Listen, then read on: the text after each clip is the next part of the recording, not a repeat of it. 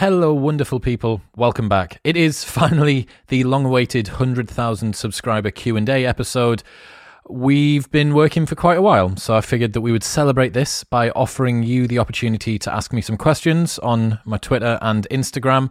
Uh, I was going to cut them out and just do a few and put it up as a YouTube only video, but so many of the questions were awesome. They were like legitimately fantastic questions. So I was finding it difficult to cut them and thought, well, I'll just answer most of them on a full podcast. So this is it. It is just me talking to you without anybody else, which is also a first and something that we may be doing more of in the future.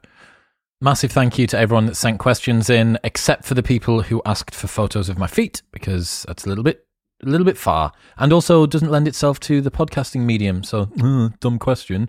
So, today, expect to learn whether I think Brian Rose is a sham, whether Sam Harris will ever get rid of his Trump derangement syndrome, my biggest tip for starting a successful podcast, whether I get annoyed by people calling me Chris Wills, and much more.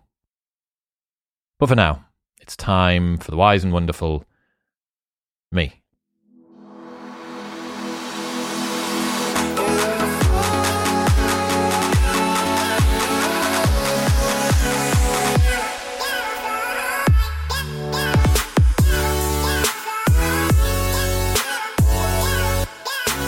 What's happening, beautiful people? Welcome back. It is a 100,000 subscriber Q&A special with yours truly and no guest. This will be my first full solo podcast episode, so I hope that you enjoy it. Thank you to everyone who's tuned in over the last three years and supported us and shared the episodes. I really do appreciate it. I asked on my Twitter and my Instagram for some questions, so that's what we're going to go through today. Let's get into it. Does it annoy you that people think your name is Chris Wills? Yes, it does. Uh, it is very hard to get a hold of Chris Williamson on any handle on social media. And there's one guy, like some designer somewhere, that bought every URL in existence with every different permutate chriswilliamson.io, chriswilliamson.au. Yeah, so I would like to be able to find a better handle if possible, but not a thing. What was the biggest mistake you made on your YouTube journey? That's an interesting one. It's different coming at YouTube from a podcaster's perspective because I'm only bothered about having good conversations. I've never really learned about gaming the algorithm or creating content that's YouTube friendly. Um, so I suppose that I should have learned earlier how YouTube works, what makes a thumbnail clickable and a, a, title a title enticing. I wasn't really too sure. Um, yeah, I think learning the basics of YouTube uh, to maximize the impact you can get from a podcast. What do you think is the biggest misconception about you and your channel? Conversely, what one thing do you th- wish people knew about you and your channel? Yeah, that is a really good question. Um, I think there's two broad groups of people that arrive at the channel. One of them are people that have seen me talk with the big name guests that tend to bang on YouTube, your Douglas Murray's, Andrew Doyle's, Sargon of Akkad, Michael Malice, etc. And then the other side of that are people who perhaps know me from what I did in my past life uh, as a sort of club promoter and reality TV guy.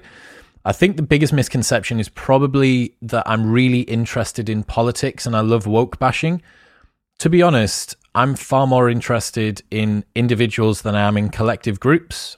I, I don't have a massive interest in politics. I don't really care about how different groups get on and group disparities and stuff like that. But YouTube really, really rewards those sorts of episodes. So they get a disproportionate amount of attention because they feed the algorithm. So it looks like I'm constantly talking about politics. But if you actually take a broad view of the 300 episodes I've done, it's like less than 10% of them are even related to politics. It just happens to be those ones that get the most views. What one thing do you wish people knew about me and my channel? It's that as I move forward, I really, really want to help people get from where I was about five years ago, which is someone who didn't really understand himself, was not really living a true sort of alignment of the type of person he wanted to be. Um, and get them to where I am now, which is feeling a lot more happy in myself. I find joy in the things that I do. I have a project that I love and I care about. Um, I'm a much better friend. I'm a much better son. I'm just all round have improved myself in ways that I thought you couldn't. I've deconstructed source code in me that I, I, I didn't think that you were able to rewrite. Um, and I really, really want over the next few months and years with this channel to increasingly focus on that. I want to make down the pipe monologue YouTube videos like this that are helping people do that. That's yeah, and, and and even thinking about that, even thinking in that sort of a selfless way, is something that I wouldn't have considered five years ago. So even that itself uh, counts for um, quite a lot of the progress that I've made. Where do people recognize you from the most? Hosting the podcast or being on Love Island? Uh, I, I suppose it depends on who it is. Um, I haven't been out of the house an awful lot over the last year, same as everyone. We've been locked down. Um, I imagine that it's going to be more from the podcast when we get re-released into the real world. There was a period where I was barred from the front door of my own event by my business partner because the Love Island thing, because everyone wanted to ask about like, what did you think about that girl there, and did this really happen? Uh, but no, that's no longer uh, holding as much water. I think, man, like people's fame from Love Island is so fleeting anyway. Uh, and also, I would much sooner, a hundred times more, prefer someone to come up to me and say, "Man, I love the show. I really enjoy that," as opposed to what I was watching ITV2 at the time when you came on and did that thing in those shorts. Like, I, I don't need to go into that. Which story from a guest do you think about the most and how often? That is an awesome question.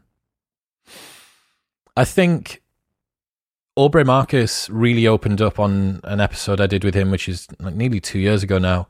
And um, he used this analogy around uh, you do not serve other people from your cup, you serve them from the saucer which overflows around your cup. It's the same episode where he said the persona is incapable of receiving love, it can only receive praise. And um, this really resonated with me.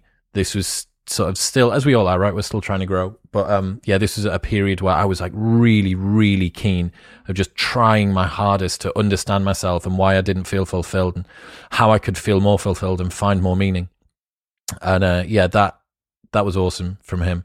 And I must think about it. I mean, it, it's the basis of one of the sections of my TED talk. So it tells you all you need to know about how often it comes up in my mind. Who are the dream guests you have yet to interview? This sort of constantly changes based on the uh, tide of whatever my topical interests are at the moment. A couple of years ago, I'd have said, you know, it would have been Jordan Peterson and then a, a Seth Godin. I've had Seth on the show. It would have been Aubrey Marcus. Aubrey's been on the show. I think Jordan would still be really good. Um, I would enjoy to get Thomas Sowell on. I'm only just starting to get exposed to some of his work, but he seems like an absolute boss, and he's 90 and still sharp as hell. Nick Bostrom from the Future of Humanities Institute in Oxford. I'm in like his assistant's assistant's email, like desperately slowly climbing my way up the ladder, trying to get my way toward Nick. He would just be awesome talking about existential risk and stuff like that. Toby Ord as well, talking about X risk. And then some top level athletes like Matt Fraser would be pretty fun. Um, I'd quite like to get Tia Clair Toomey on as well. I think she's she's interesting. Um, Goggins would be awesome. I really do like his mindset. Jocko as well. Uh, but these people aren't. I don't think they're out of reach. Like, if the show continues to do what it does, there's no reason that they shouldn't be coming to me when they've got a new book out. So hopefully that'll be the case. What's your biggest lesson from hitting 100k? The biggest impact on your growth online is consistency. Um, I like to think that the show gives the audience a really good sort of broad spectrum of guests. There's a big gap in the YouTube market now with Rogan only being on Spotify for people that want to listen to stuff about philosophy or psychology and then like about sex robots and whatever else, you know, that real broad pick and mix of topics. Um, and I think that being consistent and often knocking out episodes week after week after week is so rare. I think it's like some ridiculous percentage, 90% of podcasts don't make it past episode five.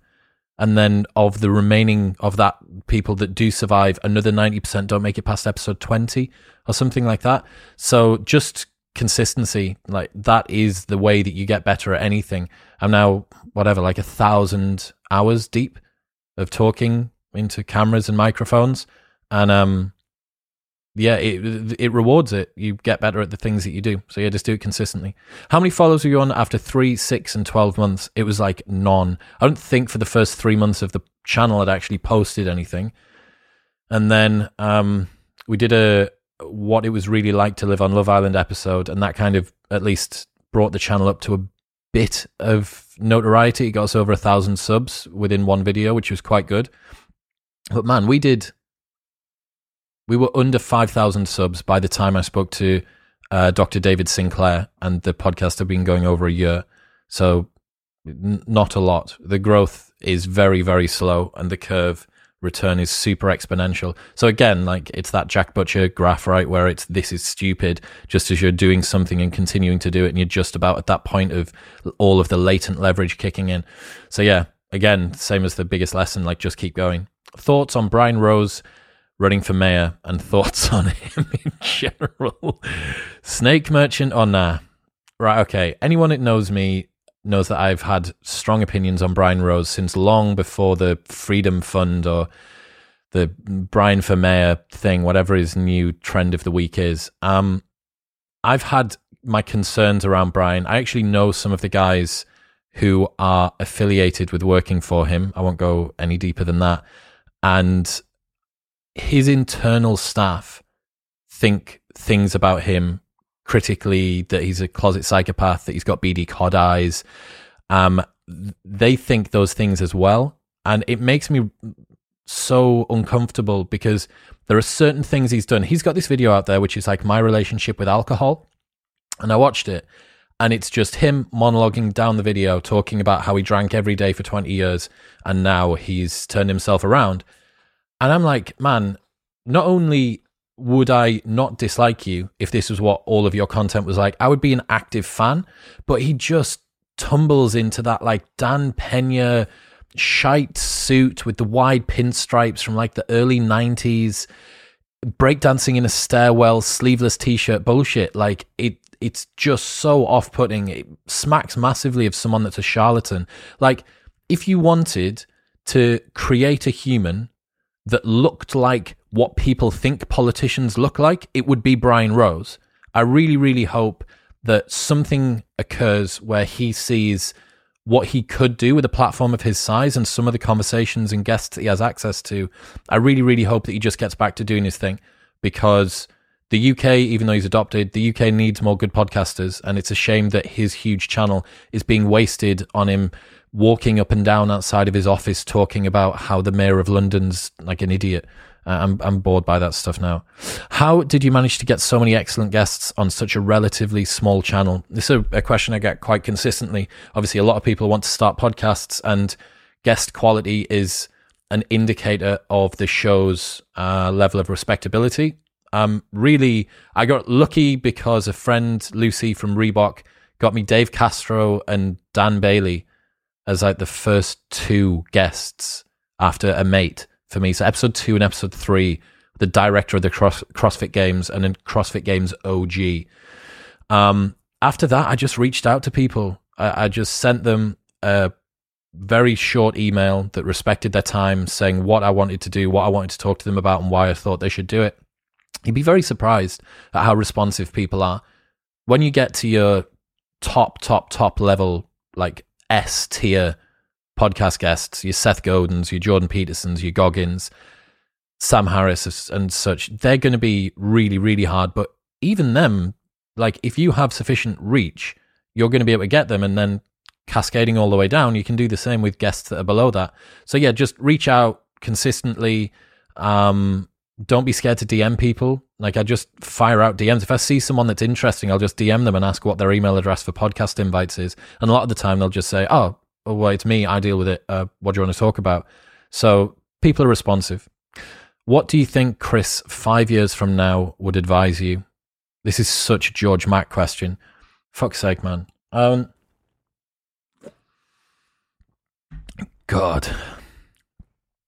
probably focus on essentialism still. Um, I think I get distracted a lot by shiny objects and taking that essentialism red pill has been a big improvement for me. But there's still so much trivial, many uh, projects and thoughts that appear that I don't need to concern myself with. Um, probably assess your assumptions as well. A lot of the time, the biggest benefits and the biggest changes that I make to myself are when I try and take a first principles approach on why do I think this thing? Do I still need to be doing this thing? Is there an easier way for me to achieve this thing? Um, he would almost certainly say delegate more, um, presuming that this show and platform continues to grow. I will hate the fact that right now I don't have anyone who assists me with my emails or my podcast bookings or my scheduling or the advertisers and the sponsors that we deal with on the show. Like it's me and Video Guy Dean and late nights. That's all that there is. So I think he would say focus on what's essential and get a fucking assistant. Thoughts on Sam Harris and his Trump derangement syndrome. Okay, so I did I did a video about this and that was actually what crossed us over from like the late 90s through 100k was that Sam Harris video like I, have just finished listening to Sam talking to some awesome physicist about the nature of time and and the reality of whether or not we're in a simulation and stuff. Like that is where, for me, Sam is at his best. Um, I appreciate that Trump was such a trigger that he took people that we think the best of us think that the best of us are sane and had completely flipped them on their head. Like think about Ryan Holiday writing that blog post about his dad, uh, like wishing that his dad wouldn't vote for Trump, and then like some of the stuff that Sam said just seems so detached from that balanced, calm persona that both him and Ryan give off. So I totally get that Trump can trigger some people. Being honest, I don't care that much about politics. I said it earlier on, like I'm not that bothered about politics. I appreciate that some people become so patriotic to their side that once someone has done a thing that they disagree with, politics is so fundamental to their being that they no longer want to enjoy anything else that person has to do. I take my uh, personas, the people that I watch and listen to, I take them far more piecemeal than that. Like, I don't agree with Jordan Peterson's views on religion wholeheartedly, but I'll definitely listen to him when it comes to life advice and the philosophy of taking responsibility and stuff like that. I don't need to take everything together. Like, I, I, don't know whether I'm going to switch from determinism to compatibilism in terms of free will, but just because I disagree with Sam Harris on free will wouldn't mean that I can't listen to him when he talks about space or meditation. Um, yeah, I, I hope that this is the end of the TDS for Sam, though. It definitely did sort of bore slash tarnish the stuff he was putting out. Do you think that gyms will re- recover to pre pandemic levels? The UK, I was really surprised when gyms reopened the first time after summer. And I went in on the first day that it was open, and it was, we've got a very popular gym, 800 plus members, huge, massive place at Reebok CrossFit Tyneside. And I thought it was going to be swamped. And I really think that there is a undercurrent of people that are quite uncomfortable about um, just being out and around. I wonder if that'll change now the vaccine's out, but I don't think that gyms are going to get back to pre pandemic levels for a while yet. Um, PTs would be okay, but owning a facility, I um, I sort of really hope that all the gym owners out there have, have got their finances in order. And uh, good luck to all of you because it's going to be, I think it's still going to be a little bit of time before we get back to that. What topic slash subject do you want to learn more about in 2021? all these questions are so good. Like, I wasn't sure about whether or not I was going to do this as just a short video for 20 minutes or a full podcast episode, but I was going through the questions and they were all mint. I'm like, right, I'm, I'm going to have to do them all. Uh, what topic or subject do you want to learn about in 2021? I'm really, really enjoying the evolutionary psychology stuff. I'm currently reading The Ape Who Understood Himself, The Ape Who Understood the Universe by Steve Stewart Williams. Mint so good. Existential Risk just has this real pull on me. Those two, I think, even though I spent a lot of 2020 learning about that, if ever there was a year to learn about existential risk, it was going to be the year of the pandemic, right? But um, yeah, those two. What's your favorite uncomfortable truth that you've discovered recently? This is someone who knows me and what I talk about. Um, fuck, that's such a good question. So I learned, I learned about the worst age to lose a child at in uh, The Moral Animal by Robert Wright. That we might think that to lose an infant would be very heartbreaking because they had so much life left, or we might think that um, losing a 18 year old just as they're about to go out into the world and do things might be the worst. But evolutionary psychology suggests that the psychologically worst time for a parent to lose a child is around about sort of 11, 12 years old for a girl, 12, 13 years old for a boy, because it's just as they're about to become fertile. So the whole compulsion of your genes is to be a grandparent optimizer. It's not necessarily just about having kids, it's about making sure that your kids have kids. And therefore, it means that the worst time, as proposed by evolutionary biology, to lose a child would be just before they're about to become fertile because you've done all the hard stuff. You've got them through the ridiculously difficult period of infant mortality, which, you know, would have killed some ridiculous majority of children in our evolutionary past. You've got them to the age where they're just about to make it work and then they're gone. And I think this is actually exemplified in Darwin's own life, he had some insane number of children, like 10 children. I think maybe seven of them survived until adulthood. And the one which was most painful was the one that died at, I think, 10, a girl who died at 10 years old. So, yeah, I mean, the uncomfortable truth thing is just seeing the motivations of our source code, right? Like, that's what we're looking at when we observe this full on, when we look at the sort of nuts and bolts of how we're put together the uncomfortable truths are seeing what we are rather than sort of what we presume ourselves to be. Uh, so yeah, I, I, really enjoy doing those. I just enjoy, I enjoy putting them out as well. I know it triggers people. Like people get uncomfortable about talking about the ethics of sex robots or whether um, women being told that they need to choose between a career and having a family is actually good or bad for them. But these are interesting questions. I don't have a massive agenda other than fuck, that's a really, really interesting question.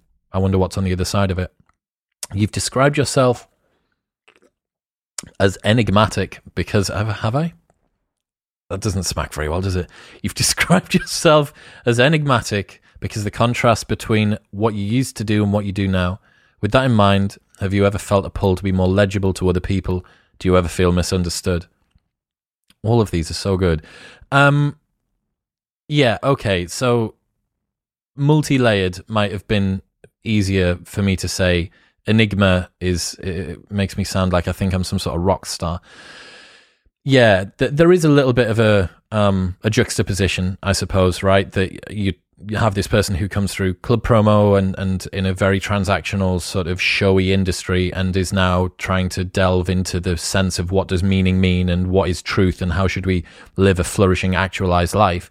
Now, I do understand that that necessarily doesn't align for most people. It doesn't make sense. Um, have you ever felt a pull to be more legible to others? Yeah, for a long time, I compromised all of this side that you guys see on the show in order to be successful in an industry where people they're bothered about your follower count but not the quality of the content. They're bothered about who can party the hardest, who knows the most people, who's known by the most people. So I compromised for a very, very long time. Do you ever feel misunderstood? Almost every day. And I don't think that's ever really going to change, but I don't think that's a bad thing.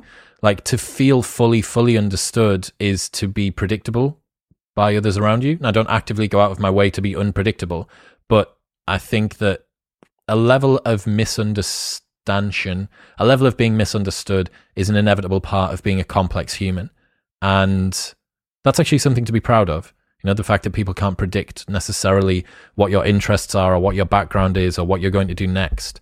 Um, that's one of the reasons that we're attracted to people, right? Like, we like people who have layers, who aren't just immediately.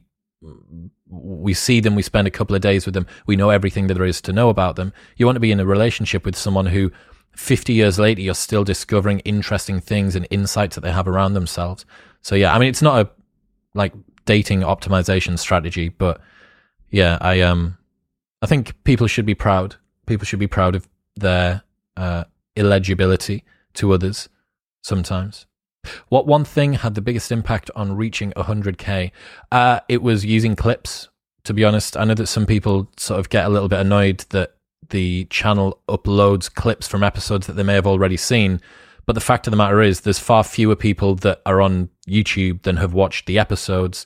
And a lot of the time, it's hard to get people to commit. You know, if I've got an hour and 20 minute conversation with Michael Malice, it's pretty tough to get people to, just because they like Michael, watch, or maybe they don't even know who he is, well, dedicate 100 minutes of their time to 80 minutes of their time to the show. So by giving them a little bite-sized feeder of, you know, a 7-minute clip or a 10-minute clip, a lot of the time that actually drags people in and it really really works well on the YouTube algorithm. So anyone that's a burgeoning podcaster that's listening, just use clips from your channel. Take the best bits of the episodes with good name guests and get them out there. And that made a huge impact.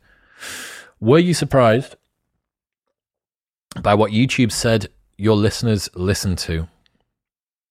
Okay, so this is a new feature in YouTube Studio that shows other channels that people that listen to your channel watch. And mine was, I'm sure Dean will be able to make it appear here, somewhere around here. And um, yeah, mine was to do with uh, everything that you would expect, literally every single person that you would expect. Timcast, IRL, Timcast, Steven Crowder, Ben Shapiro, Jordan Peterson, Rubin Report, Crowder, uh, Sargon, uh, Carl's new podcast channel, The Hill and the Quartering. I don't know what that is. Lex Fridman, Jimmy Dore, uh, Bret Weinstein, and Bret Weinstein's Clips channel, and then Trigonometry. So, like, not really. It doesn't surprise me. Um, there is a part of me that wishes channels that I watch more were on there. So stuff like The School of Life, um, and like Sam Harris's stuff and Charisma on Command, things that are more about the individuals. But those channels are huge. All those ones that I've just listed there are over 200k or a mil. So obviously, there's going to be they're going to chew up an awful lot of the people that watch this show. And I suppose that because of the episodes that have banged so far, uh, they do tend to be about politics. Um, yeah, that was fairly inevitable, but I think that's going to change over the next year or so. I'd be very interested to come back and see what that's like in a year's time. What type of investments do you have? Uh, so right now, I've got nothing in the market, which I know might be a little bit dumb, but um, I've also got nothing in crypto. I have four houses. I have mine, and then I have uh, three other buy to lets, and they're done on an interest only mortgage, about twenty five percent uh, LTV or seventy five percent loan to value. Um, and they just tick over. That's I know that some people think that property isn't the way to go, but for me, it's been fantastic. I enjoy the process of sourcing them and purchasing them, and they generate money in a way that I don't think many other investments can. Your capital gain is going to continue to increase, presuming that we don't have some catastrophe to do with the housing market, and it also generates money on a monthly basis. So to me, there's still like great money to be made in houses. To cr- how to critique your own podcasting skills and learn to ask better questions. Yeah, um, leading with curiosity is a big part of this. So just actually thinking, what do I want to know? What's that person just said? And what do I want to know? This is just a general skill for conversations in life. And I have to say, doing this show has meant my conversational skills have gone, so, have improved so much more than they ever have done, than almost in like 28 years of life up to beginning the podcast versus the last three years of doing the podcast, I've got better at conversations in the last three than all 28 before. Um, yeah, just thinking like, what do I want to know from this person? They've just said a thing about this. Is there something that needs clarifying? Is there something that I want to dig deeper into? Am I kind of done with this topic and should I move on? The way that I think about um, structuring the podcast actually a lot of people ask about whether or not i script questions and stuff. I tend to write out like a rough idea of what might be interesting to talk about with the guest. But being honest you have no idea what their mindset's going to be like whether they come in and they want to talk about what you want to talk about or something different. I never send the questions to the guest because i like their responses and the reactions to be natural. But yeah, you just having that, having that framework of like, here's some things in case you get stuck, or in case you're not sure, or in case you want to have a next step to move them onto. That's like the tactic, perhaps, that you would give a team to go out onto the field of play with. But the actual game plan of what you do when you're on the field is always changing. And the game, the tactic that you've taken in could be thrown out the window after two minutes. So, yeah, that's very much the, the way to do it. Follow, lead with your own curiosity, allow the guest to kind of speak and also don't be don't be worried about sitting with silence. That was something a huge problem I had when I began. I presumed that quiet, silent moments meant that it was boring or I had nothing to say or maybe the guest didn't like me or maybe the audience thought that there was nothing going on and they'd get bored. But a lot of the time you actually need silence to allow the topic to sit because it's not just a bulleted list of you communicating indexed information to the audience. It's a experience that they're going through. They need time to think about what it is that the guest or you have just said previously. And also they're in it for the tone and the tenor and the cadence of this the conversation. So Daniel Schmachtenberger paused for 30 seconds to answer a question. But I didn't cut that out. I just left that in because it's like, okay, well, if he thinks it's worth a 30 second pause, then you can come along for the ride. And if that's not your bag, then there are much more highly edited podcasts out there. They're not the ones that I listen to, but you can go and listen to the ones that are super cut into basically just a list of bullet points. Horses for courses. Uh, what's next? What's next? Why did you start the podcast? I wanted to have more conversations. I went on the Propane Fitness podcast and really enjoyed it. And I wanted to do more of them. And I guess that the easiest way to do more of them was for me to start my own, and then I could do it as much as I wanted. And here we are. Why are so many young adults obsessed with social justice? Mm. So I'm I, I employ about 500 young adults, right between the age of 18 and 21, that work for my events company, and very few of them are obsessed with social justice. And I, have said this before. I think it's. I wonder if it's a quirk of being in the northeast of the UK, but I don't. I don't see this world of gender neutral bathrooms and, and, and patriarchy oppression and stuff like that. I don't know if it's limited in the UK, if it's limited where I am, if it's purely an American thing. I don't know. Um, the reason that I think that they're obsessed with it is because there are far fewer of the traditional routes to success and finding meaning in life available now than there would have been in our parents' generation. We have an abundance of luxury. And in that time, we find our own wars to fight. Like in the time of a real crisis, we refocus our priorities. In the absence of a real crisis, we create our own.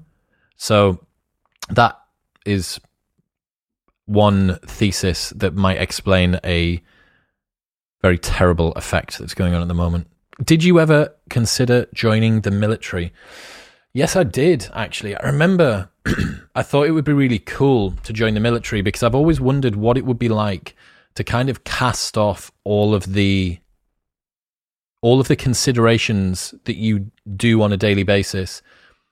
I find making decisions, choosing just what to do with things. This was like when I was at uni. I just remember thinking like if I went to if I went in the military, I wouldn't have to I wouldn't have to think about whether I was supposed to do something or not. I'd just get told to do it. Wouldn't it be interesting to see what my potential would be like if I got out of my own way just because I outsourced the decision making to some higher power? And that was a brief, but I, I was thinking sort of semi seriously about it. My mum wouldn't have been too happy. She didn't want me to go in the military. But um, yeah, uh, that would have been something that I would have been really interested to do.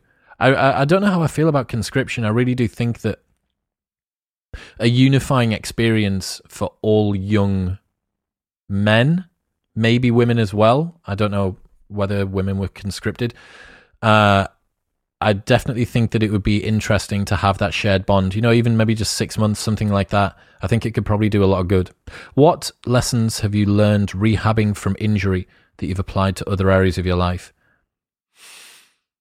so I'm I've been plagued with injuries for the last couple of years, which is why I'm getting like smaller, fatter, and un, more unfit at the same time. But yeah, rupturing an Achilles taught me that you're far stronger than you realize. So you don't often know that you've got this power inside of you that allows you to deal with things that are going to be much, much worse than you've ever dealt with before.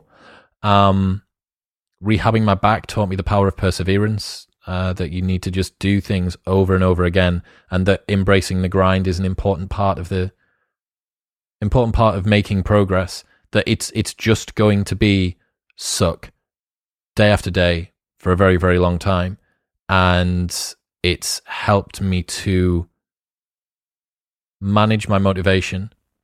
Um, it's certainly made me a lot more resilient at things like when stuff gets tough with the podcast or um, workloads with other things. The TED talk, like trying to learn an 18 minute talk rote is it's just the same sentences, the same words, the same inflections over and over and over again. And um that was that's difficult, but I know that perseverance is important. I know that you need to just embrace the work and go and do it. I know that you're going to be able to deal with whatever the challenges are that end up coming up. Um, and also learning in some form or another to enjoy the process, like to make things that you have to do a little bit easier. Like I, I can't get around the fact that I need to do Stu McGill's Big Three and a ton of Achilles rehab every morning. So I choose to listen to a podcast while I'm doing it and it makes that process easier. The same way as when it's edit day for the podcast and I need to put three episodes up in one day and write the show notes and do the intros and edit it and send the edits for the video to Dean and then make sure that the thumbnails are all written out for the design so that Dean gets those right as well. Like I just do that, but I intersperse it with listening to music that I enjoy or I just do other stuff that makes me feel good throughout the day. So yeah, you can turn suck into enjoyment pretty easily. Uh, you just need to make some tweaks.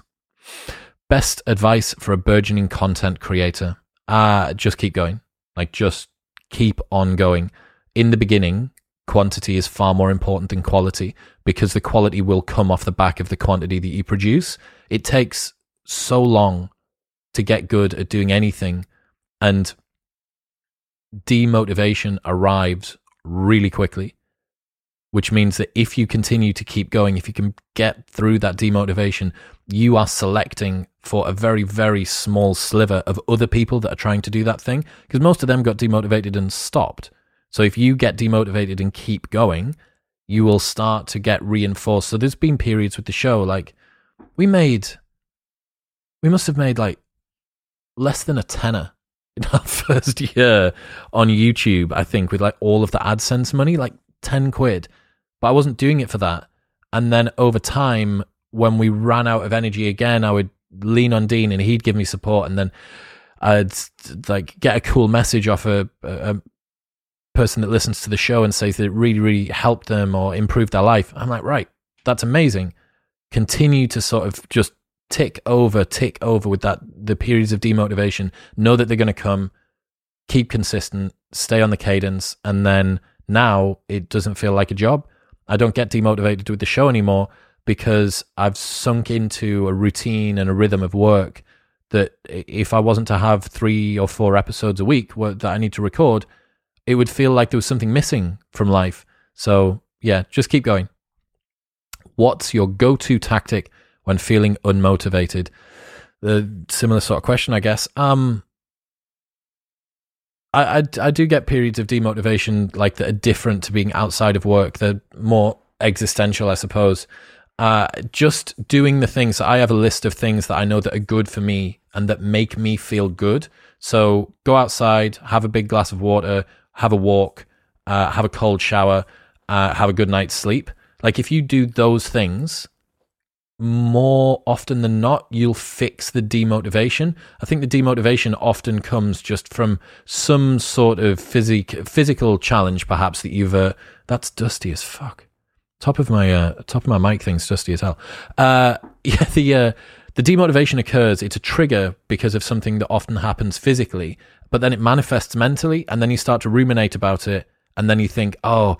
This is because I'm X, Y, and Z, when it could just be you're underslept or you haven't been outside for a couple of days or you're dehydrated. Like just focus on the basics. Make sure that you eat, sleep, move, and drink right, and most of the other stuff ends up being all right. What's a belief that you hold which many people disagree? What's a belief that you hold with which many people disagree?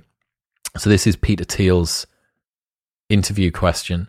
Um, so the main one, the the one that I always give when people ask this question is that we need to have a new perspective on the way that society views paedophilia, and I have to say that very very carefully because people are too quick to jump to conclusions about it.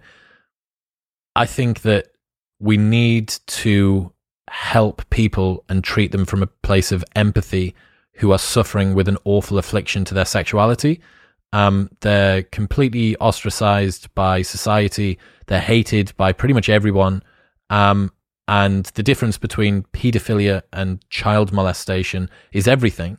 Pedophilia is some poor person who has been like basically cursed with this awful immoral type of sexual attraction. Child molesters are people that act on it.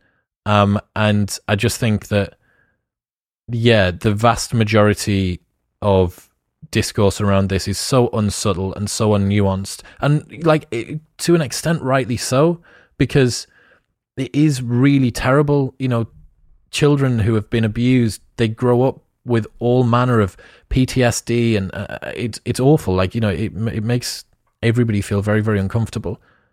But I think that we need to treat people who are trying to recover, who are trying to do their best to control something that they know is malignant. Uh, we need to treat them with compassion. Um, so yeah, there we go. More people annoyed. Uh, how have the conversations you've had on the podcast changed you? Like, it's it's been one of the biggest transformative experiences that I've been through ever. Um, I suppose that kind of speaks to the fact that if you do anything enough, it will become a part of you. James Clear talks about this in Atomic Habits, where he says, if you kick a football once, are you a footballer? Well, probably not. If you do 100 keepy uppies, are you a footballer? Well, probably not. Well, if you play football every Sunday for a team, are you a footballer? And you go, well, yeah, you probably are. So at what point do you become the thing? And it's when it becomes a part of your identity. And, um, yeah, very much, very much, I see my role now like the, the I see the person that I am as someone who's different, uh, fundamentally different to the person who I was when I began the show. Um, I've had the fortune of speaking to all of these like wonderful, interesting people like Ryan Holiday and Seth Godin and James Clear and Chelsea Ferguson. Um, and that is a very privileged position to be in, which means that I almost uh, being able to repackage that and help other people with those bits of advice, it's like really, it's just, it's awesome. Like you, you can't buy the insights that I've got from the show. There is no course on the planet that you could purchase. There is no coaching platform on earth that would permit you the amount of exposure that you can get by doing something like a podcast. And yeah, it's um it's made me more mindful. It's made me more aware of my own flaws, but it's also helped me to get past them. It's made me accept the person that I am uh, and also embrace it. It's helped me find a voice as well. Like I didn't really know who I was massively um, because you're not forced to articulate who you are much. A lot of the time when you're having a conversation, it's kind of fleeting. Like even the longest conversations that you tend to have with mates are like, what? 20 minutes, half an hour long. Some of the ones that we've done on this show have been over two hours, constantly assessing your own motivations. Why do I think that thing? What is it? What is my belief around this? And because it's so uh, cross genre, because it's across everything from, you know, sport and fitness to philosophy to meditation to meaning to sex work to whatever, relationships, you, there's nowhere to hide. There's nowhere for your assumptions to hide within that. So yeah, I think that everybody that's listening should try, if they can, to have a deep conversation with a friend once per week for at least an hour where they don't use their phones during it. And it will feel like you've done a mental floss. It feels like it feels like rigorous therapy for everything that's a part of your life. And the more that you do it, the better you'll get. The more rigorous you'll be with your speech, the more precise you'll be with the way that you articulate things. So such a hack, and everyone can do it. You know, ring your mum, ring a friend. Uh, you know that you probably can't see them at the moment because we're all locked the fuck down in our houses. Yeah. What's the most embarrassing thing that's ever happened to you? I mean, that's a deep question. I came off a bike. I came off a moped in Bali, and it was paying fifty pence a day for a bike in Bali, which is obviously my fault. Pulled the brakes, brakes didn't work. Came off the bike, uh, hit the road, lost most of the skin on the left hand side of my body, like just coarse Balinese tarmac, and I've just grated half of my body off onto the floor. And I was riding with these two Australian dudes that were staying in my hotel who I'd only really recently just met, and they always did this. They were always in Australia and then nipping over to Bali, so they were really sort of agile on their bikes. And I remember thinking ahead of I've just lost half the skin off one side of my body. I'm still in the middle of a road so there's traffic coming in both directions and the bike's on the floor and I'm like in this tiny pair of swim shorts and a vest. The first thing that I felt was fuck, like what a dickhead. It's so embarrassing. And the guys came over and asked, "Oh, mate, mate, you all right?" And I was like, uh, "Yeah, yeah, yeah, yeah, I'm, I'm, I'm fine." So I was more concerned about looking like a twat than I was uh, caring for my own personal safety. So that was that was fairly embarrassing, I suppose. I tend to I, t- I tend to be sort of fairly all right with avoiding embarrassing situations mostly. Uh, do you feel a sense of purpose and service in what you do? You fucking should, and thank you. Well, thank you. Um, yeah, this is interesting. I suppose this is another Aubrey Marcus thing. He says, in order to serve, you have to be fit for service. Um, and until you feel that you're fit for service, you kind of just see it as a very one way street, right? You're having this conversation or you're creating content, you don't really ever think about the impact that it has on people. You know, there are far, far bigger channels and people doing much greater work than the size and the scope of what is happening on Modern Wisdom. But I do think that it's a voice and a rhetoric that really, really needs to be heard. Like, obviously, or else I wouldn't be doing it. Um, like being radically sensible, genuinely caring about the integrity of the words that you say, speaking with virtue, being mindful, being open to new ideas. Like these things make for a good life. They help us to avoid the trappings of being dogmatic about any ideology, about our assumptions. They allow us to be happier because they they let us cast off the things that we used to think, and they, it permits us to see the world the way that it actually is. So I suppose now that in terms of service, I, I, I hope so. I hope that it impacts people positively. Um, it certainly does me. In terms of sense of purpose, yeah, absolutely. I have done for the last year or so, um, very strongly since I decided to turn pro, as uh, Steven Pressfield calls it. Um, like I want to be the best podcast in Europe. I don't see any reason why that shouldn't be the case. I know that there isn't an objective metric of that. I'm not bothered about being the most played. I'm bothered about being the best, which means the most interesting conversations, the most insightful conversations, the best realizations. Like who is the, the, the guests that no one else has even thought to get? The conversations and the places that no other podcaster even thinks about going. Or if they do think about going to it, that it's delivered in a more precise way, in a more rigorous way, in a more insightful way. Like those are the things that I want to do.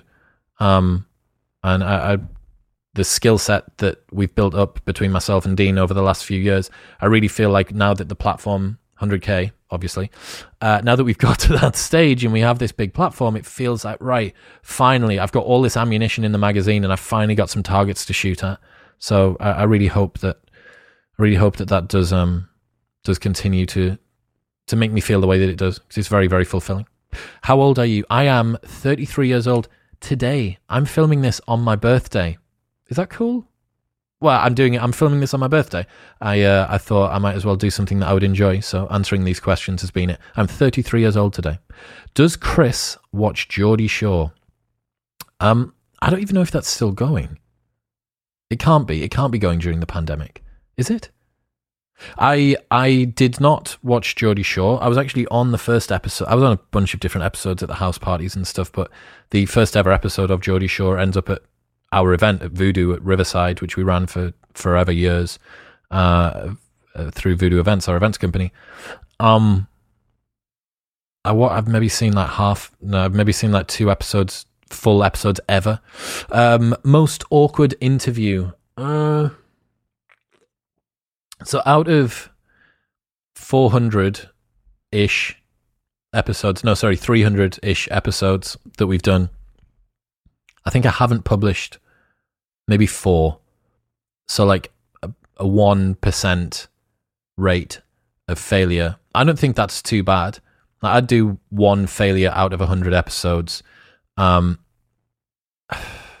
don't tend to be awkward. It's just you feel bad for the guest because if they're talking themselves in circles, it's just a bit like this is really not going to look good for you. Um, I, I haven't, I, thankfully, I haven't had many awkward ones. I've just had ones that I didn't think really showed the guest in a very good light. Um, the most awkward interview that I've ever seen is the real Wolf of Wall Street and Grant Cardone.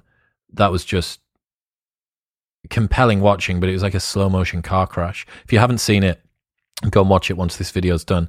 It's like Grant Cardone trying to be really quite alpha and then Jordan Belfort being like very accommodating as the host, obviously trying to get this conversation out. And uh, I think Grant Cardone just sees it as a big, a big dick measuring competition. It's so that's so bad. Is seeing yourself as weird or having weirdness a lack of self love and acceptance? I don't really know what that means. Uh, I, I suppose if what you mean by this is I think that the assumption here is that using the term weird or having weirdness means that you don't see yourself as worthy of love and acceptance. For me, the term weird or weirdness is just a different iteration of unique or one of a kind. That's all it is. Like people want to be unique and spectacular and astounding in life, but for some reason, because of the quirk of weird or weirdness, it's uh, associated because of playground mentality with being a loner or not being popular or not being successful. But no, I, I don't think that you can find people who get non typical results without them having weirdness inside of them. And if there's like anything, anything at all that I hope the people that listen to this show take away, it's that embracing your weirdness will improve your entire life. What do you have planned for the relaunch of your events business? Ah, that is an interesting one. So Bojo came out this week and said that this roadmap to recovery, which uh, the 21st of June, I think, is the day that is being predicted for nightclubs to come back. But the only way that works is if there's not a single speed bump along the way, which I just can't see happening. Like it would be awesome if it did, but I just can't see it happening. So we will go back to probably our lockdown lineup of events, which would be um, Monday, Tuesday at Wonderbar, and then uh, Thursday, Friday at the points. But what we want to really get back to is the proper lineup that we have, where it would be Monday, Quids in at Digital, uh, Tuesday, uh, Prism has been sold, so we can't do that anymore. Uh, but then Thursday at the points and Friday at top. So that is really where we want to be. But I I don't know, like I think talking about events and nightclubs still when the R rate and the the level of infections and the deaths and stuff are where they're at, like what we can't really even plan for anything. It's going to be very, very difficult, but I'm looking forward to getting stuck back in. I've very much missed being on the front door of nightclubs. What's the best advice you ever got or gave? God. Um, Greg McKeown talking about essentialism, saying that to do less but better is one of the answers to a common malady of the 21st century. I think is is a pretty good one, um, especially for me with the type A sort of curious, distracted by shiny things personality that I have. I genuinely think that most problems can be fixed by people just saying no to more stuff. Uh, and that was certainly true for me. So, yeah, I would say the core thesis of essentialism to do less but better, to focus on the vital few and not the trivial many is probably the most impactful advice that I've had over the last year. What does your typical training week look like? Uh, so right now, given that I'm recovering from the Achilles rupture, I can't do any functional stuff. Well, I can't do much functional stuff. I'm not running quite yet. Uh, so for me, it would be pull and push, back and chest. Uh, then it would be a legs and shoulders day, and then it would be conditioning and arms. So it's like a classic bodybuilding split, but I guess it's just a, yeah push pull with legs and shoulders put together, and then conditioning with the with the pumpy stuff. That to me actually ends up being a much easier way to put your programming together because you can train upper back and chests together. And I find that it actually sets my shoulders in a nicer place, especially if I warm up for chest by doing some heavy rows first. It means that when I go to bench, my shoulders are locked in and down and it feels a lot better. Whereas if, like me, you've been training chest for 75 years, it means that as soon as you start working up through those sets, if you're not doing anything to retract your scapula and bring you back into that nice open position for your shoulders, you wake up the next day and you're just wrecked. Like it really is quite uncomfortable because obviously, posturally, all of those of us that just did chest Mondays seven days a week for a couple of years have ended up with some imbalances. It's really important that I open up with that. So, chest and back, shoulders and legs, arms and conditioning together uh, and that'll be maybe five days a week, so like Monday, Tuesday, Wednesday, Friday, Saturday.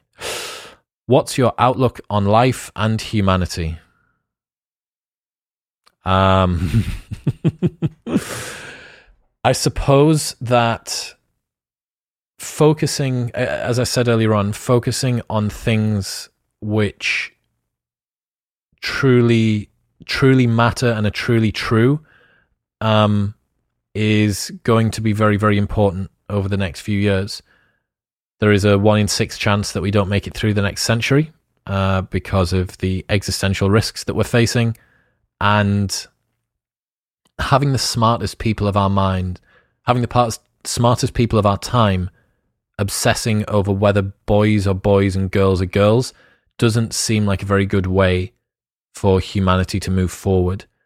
So I hope that we get past this sort of dogmatic collectivist mindset and we focus on what really matters because there's only one cradle of humanity at the moment and it's here.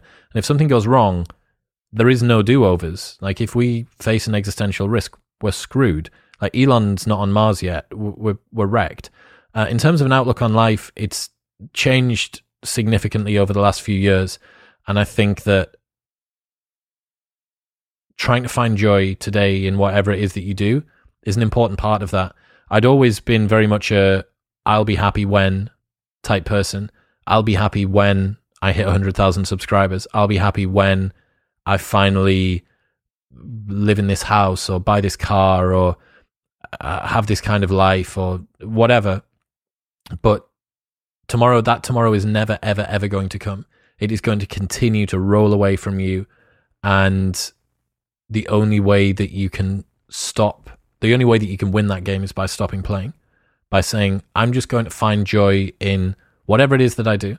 And the easiest way to access that, as everyone knows, is to try and be present, to try and take some gratitude for whatever it is that you're doing, the food that you're eating, the chair that you're sitting on. You don't feel, here's a good example. So, wherever you're sat or stood or driving right now, just feel the sensations that are coming through your body.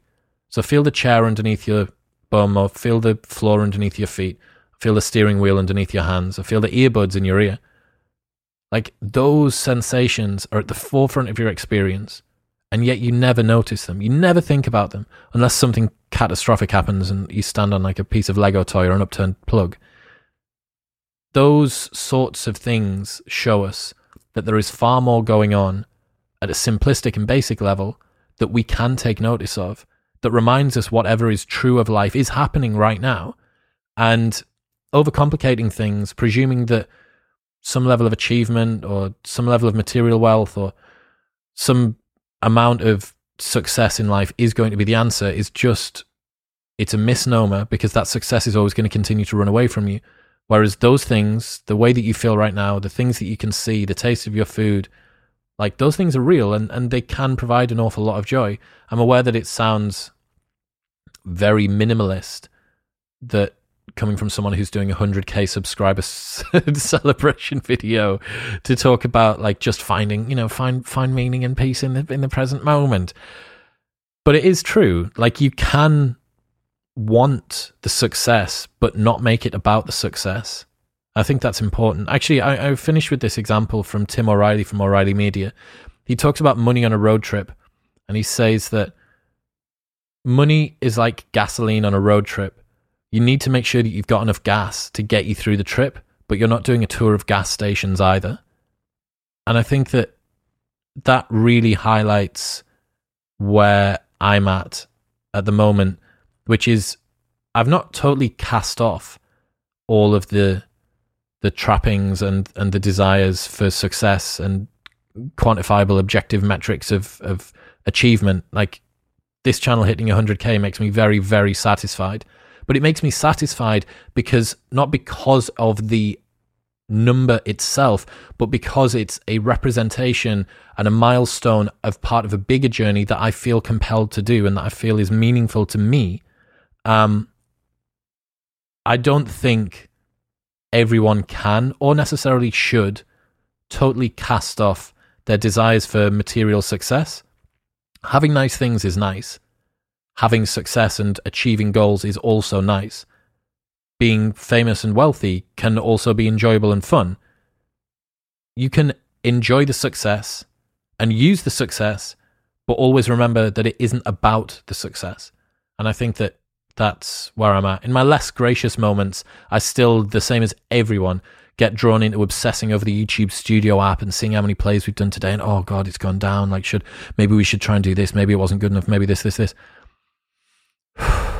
And then as soon as you breathe, you just realize like it didn't matter. Like, just continue to focus on the process of doing the things of whatever it is that you're compelled to do, whether it be making a podcast or a YouTube channel or being the best mom or dad that you can or being a good boss, being a good worker, being a good whatever. Like, as long as all that you're doing is trying to do your best, trying to focus on being present in that moment, trying to provide the things that you can do in as the highest quality way that you can, everything else ends up falling into place anyway, I hope that you enjoyed that. That is officially my first monologue episode and the 100k subscriber completed. Thank you very much to everyone for tuning in. I really, really, really enjoy uh, this show, and I hope that it continues. I hope that you have enjoyed being a part of it so far. Uh, big love from me and Video Guy Dean. I will see you very, very soon indeed. Peace.